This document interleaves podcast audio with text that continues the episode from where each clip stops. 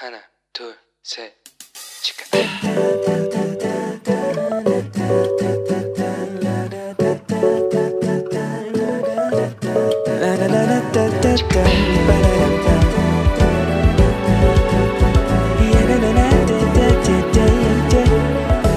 Here we go.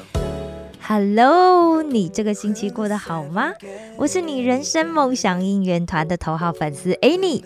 这个星期 二，韩国下了好大的雨，对不对？连带好多地方都淹水了，不知道大家是不是都好都平安啊？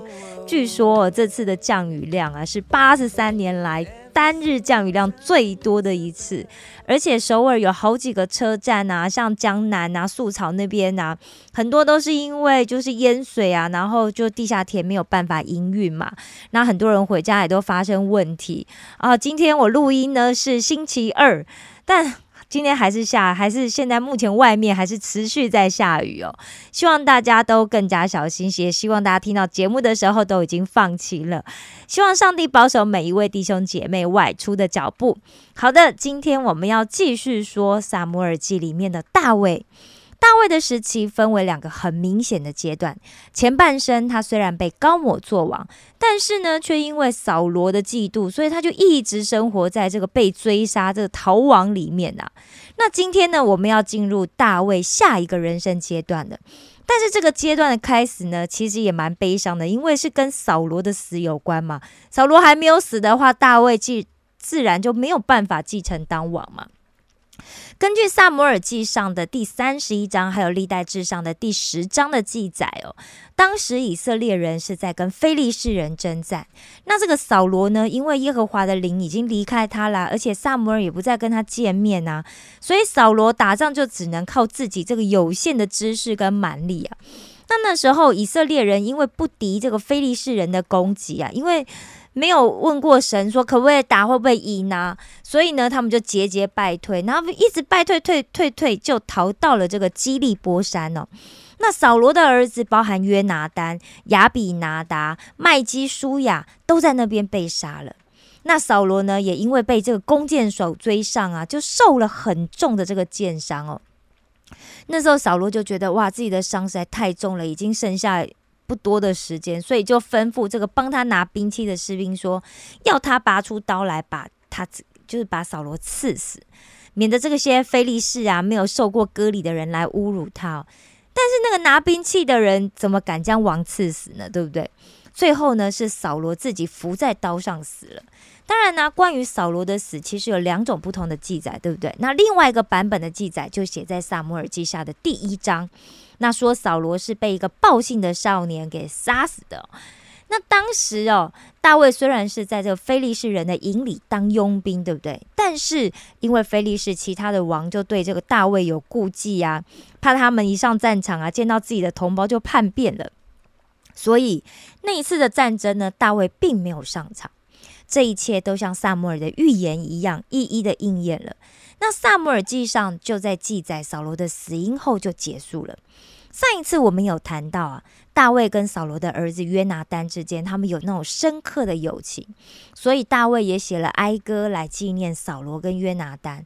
在萨摩尔记的前九章，我们可以看到大卫几乎就是每战必胜啊，步步高升啊，记录无法被打破。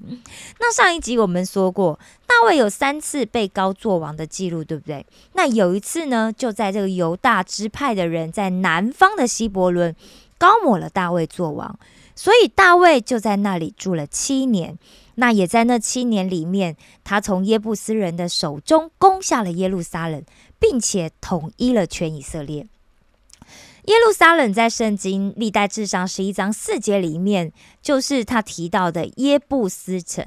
其实耶布斯城就是耶路撒冷，因为耶路撒冷三面临崖呀，有着绝佳的屏障。那同时，它也是介于支持大卫的犹大支派跟支持扫罗的便雅悯支派中间的中立地带，所以。这里非常适合作为政治的首都，因为两边的人都不可以说这座城市是他们的。那大卫啊，就陆续的征服了非利士人、亚门人、以东人，建立了庞大的以色列帝国。这也是第一次神应许要给以色列人的土地，大部分都归在以色列的人手里。所以大卫这个时期堪称是以色列历史上的高峰啊！但这也是最后一次了。那大卫其实我们可以看到，他也是一个懂得感恩跟念旧的人。我们可以看到，大卫虽然他非常的成功嘛，但是他没有忘记去纪念扫罗的后代，或者是这一些在他逃亡啊、打战的路途当中对他好的人哦。那像我们刚刚讲到扫罗的后代，后来他就找到了约拿丹的儿子，也就是这个瘸了腿的米菲波设，然后而且他还好好的对待了米菲波设。其实这也是大卫生命里面最精彩、跟神最接近的时候了。在那之后呢？大卫的生命就开始步入下坡。他不但不常跟军队一起出去打仗，甚至还做了一些神很厌恶的事情。有一天，以色列的军队又在外面跟亚门人打仗。那大卫身为王，身为一国的将军跟元帅，原本应该带领他的百姓们一起征战的，但是他却待在宫殿里面。那就在他望向窗外的时候，他就看见，哎。附近的房子里面，他的邻居的妻子拔士巴正在屋顶上淋浴，所以大卫就动了一念，他一步步的就违背了十诫当中的第五戒，也就是贪恋邻舍的妻子。他不仅和拔士巴犯奸淫，让拔士巴怀了孕，而且大卫还想掩饰自己奸淫的行为，向拔士巴的丈夫说谎，最后还设下陷阱，在战场上杀害了拔士巴的丈夫乌利亚。在乌利亚死后，大卫就马上把拔示巴接入宫里，娶她为妻。哎，以色列这个国家就从那一天下午开始，因为大卫这个一时控制不住的一念呐，就开始走下坡了。甚至到为后来的这个五百年里面，以色列就逐渐的失去了耶和华神所赐给以色列的一切。这件事情经过了一年之后，神就派了先知拿单来告诉大卫。一个关于护妇和一个穷人的故事，借着这个故事来大大的责备了大卫，叫他要认清自己犯下了什么罪行。大卫听了之后啊，就深深的悔改，认知到哇自己罪孽深重，所以他就写了诗歌来表示忏悔，也就是诗篇第五十一篇。那他和拔示巴生的这个第一个小孩呢，后来也夭折了。不过拔示巴后来也再度的怀孕。所生的孩子就是连上帝都喜欢的儿子所罗门。所罗的所罗门这个名字啊，虽然有平安的意思啊，但是那时候大卫的心里却再也没有平安了。其实大卫这样子一个淫乱的行为，也让他的家里面引发了一连串的不幸。大卫的长子啊，暗嫩就强暴了他的妹妹他玛，而且强暴他之后，还马上就离弃他。因此啊，这个大卫的次子叫做亚沙龙。亚沙龙听到这件事情之后，就非常生气啊，就赶快去把他的妹妹接回家里面来照顾她。那大卫听说这件事，他虽然很生气，但是他并没有做出什么处理。而亚沙龙就在两年之后，为了他的妹妹他玛报仇，就把这个暗嫩，也就是他的哥哥给杀了。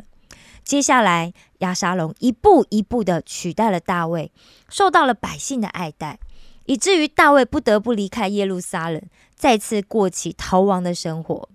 先知拿单的预言呢，也在这里应验。